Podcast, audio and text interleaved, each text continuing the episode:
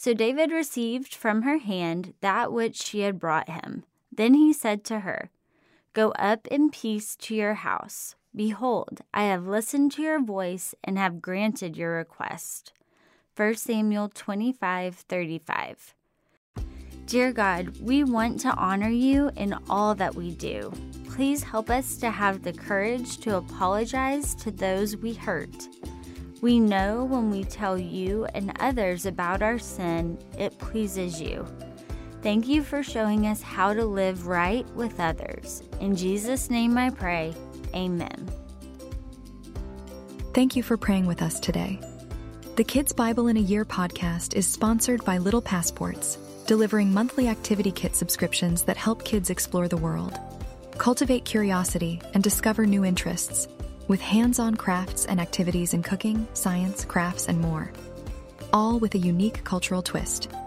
Visit littlepassports.com slash blessed to learn more and save 20% with code BLESSED.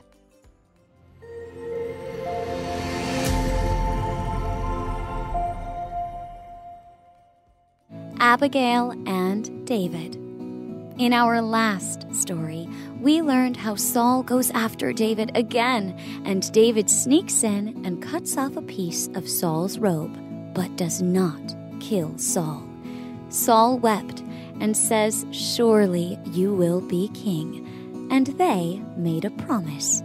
In this story, we learn that Samuel passes away, and we meet a man named Nabal who insults David. But the Lord struck Nabal dead, and David marries his wife, Abigail, inspired by the book of 1 Samuel.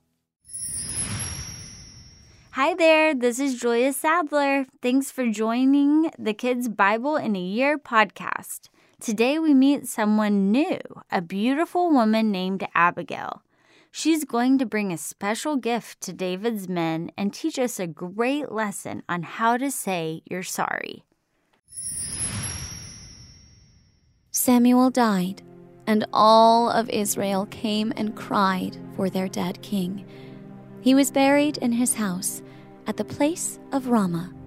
David left and went to the wilderness of Paran. There was a wealthy man there named Nabal who was in the business of shearing sheep. Nabal was a wicked and foolish man, but he had a beautiful and smart wife named Abigail. David sent ten of his men to greet Nabal for him. David's men were instructed to speak peace to Nabal and his household. The men told Nabal that his shepherds were with David, and they had been treated well. They then asked Nabal for food and water for it was a time of celebration. Nabal did not trust the men, for he did not know of David. Nabal did not want to give them the food and water they had come for. When David's men told him that Nabal had not given them the food and water, David planned to go up to Nabal's house with 400 men who were armed with swords. One of Nabal's servants met with Abigail, and he told her that Nabal had refused the request of David. He also said to her that when he and the other servants were with David and his men, they were treated well. David's men protected all day and night, and nothing went missing. He warned Abigail that harm was coming to their household if she did not act, and he told her that Nabal was a foolish man. They had tried to warn Nabal, but he would not listen. Abigail quickly gathered vast amounts of food and water and placed them on donkeys. She then sent them to David and his men with her servants without telling her husband. She later came on a donkey to meet David. David had decided that if Nabal did not show kindness to him, then he would attack Nabal's household the next morning, for he had received evil in response to his goodness. Abigail fell at David's feet and apologized for the foolishness of her husband. She claimed that he had not known of his decision to reject David's request for food and water. She then offered the food and water to David and prayed a blessing over David and his men. She prayed that David would be the ruler of Israel, and from his family would come a line of many kings. She also prayed that David would leave the punishment of her husband to the Lord. David responded by blessing Abigail for her ability to keep the peace. He told her that if she had not come to him, then he would have punished her husband and his household. David received her food and water, and he promised not to attack her or the household of Nabal. Abigail returned home and found her husband eating heavily and drunk on wine. In the morning, Abigail told him of how she had taken care of David, and Nabal became very sick. About ten days later, the Lord caused Nabal to die. When David heard of Nabal's death, he praised God for carrying out justice. David sent messengers to Abigail to ask her to be his wife. Abigail responded with humility and went to David to be his wife. David also took another wife, for Saul had given his wife, Michal, to another man.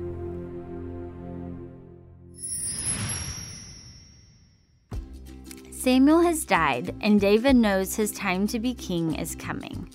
But when a rich, cruel man named Nabal refuses to give David's men food and water, David and his 400 friends set off to teach Nabal a not so gentle lesson.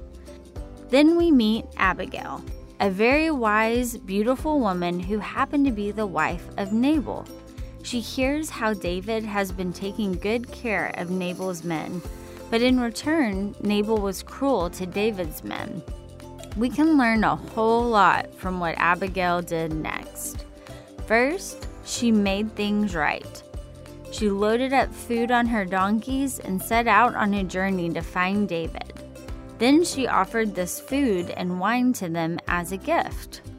Next, she said she was sorry. The Bible says that Abigail fell down at David's feet, asking for forgiveness on behalf of her husband. She explained how foolish her husband had been and asked for mercy. She begged David not to harm her.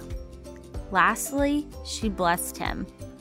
We heard in this story how Abigail prayed a blessing over David and asked God to take care of him.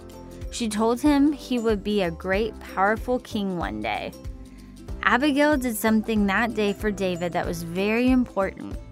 She turned his eyes from a bad situation and helped him place them on the Lord and his plan for David.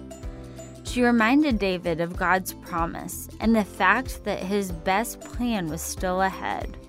She helped him see past his frustrating situation and the future waiting for him. Is there someone you need to apologize to today? Have you done something unkind or unfair to a friend or a family member?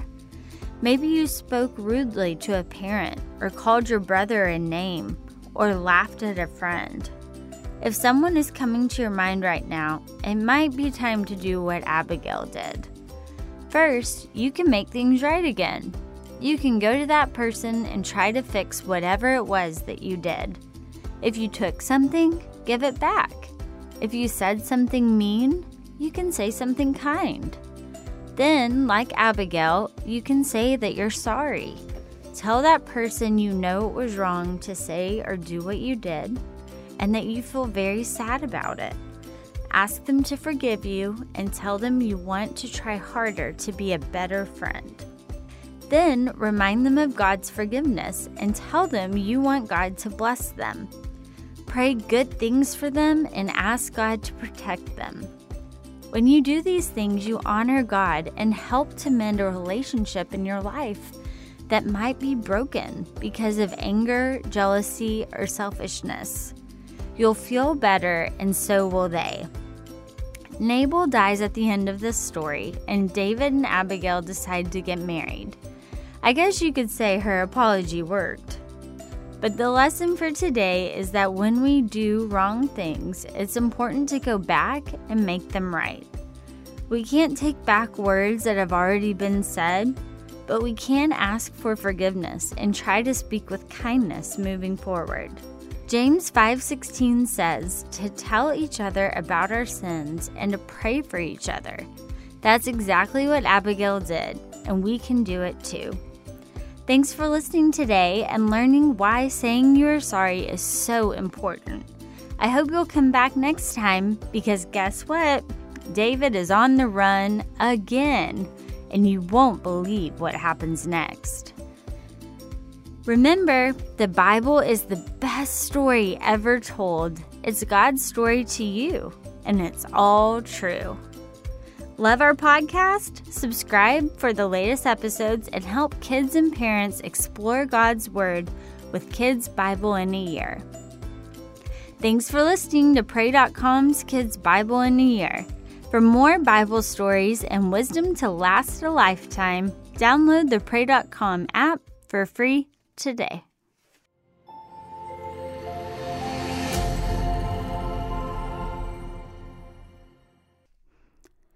Thanks for listening to Kids Bible in a Year. I want to invite our adult listeners to check out my other show, Unapologetic God's Truth on Today's Topics.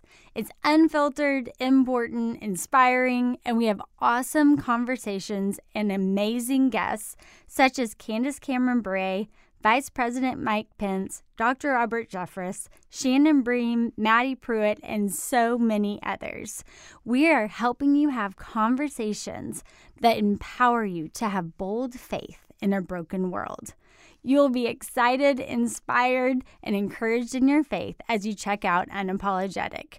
Remember that you can tune in wherever you get your podcasts and on pray.com.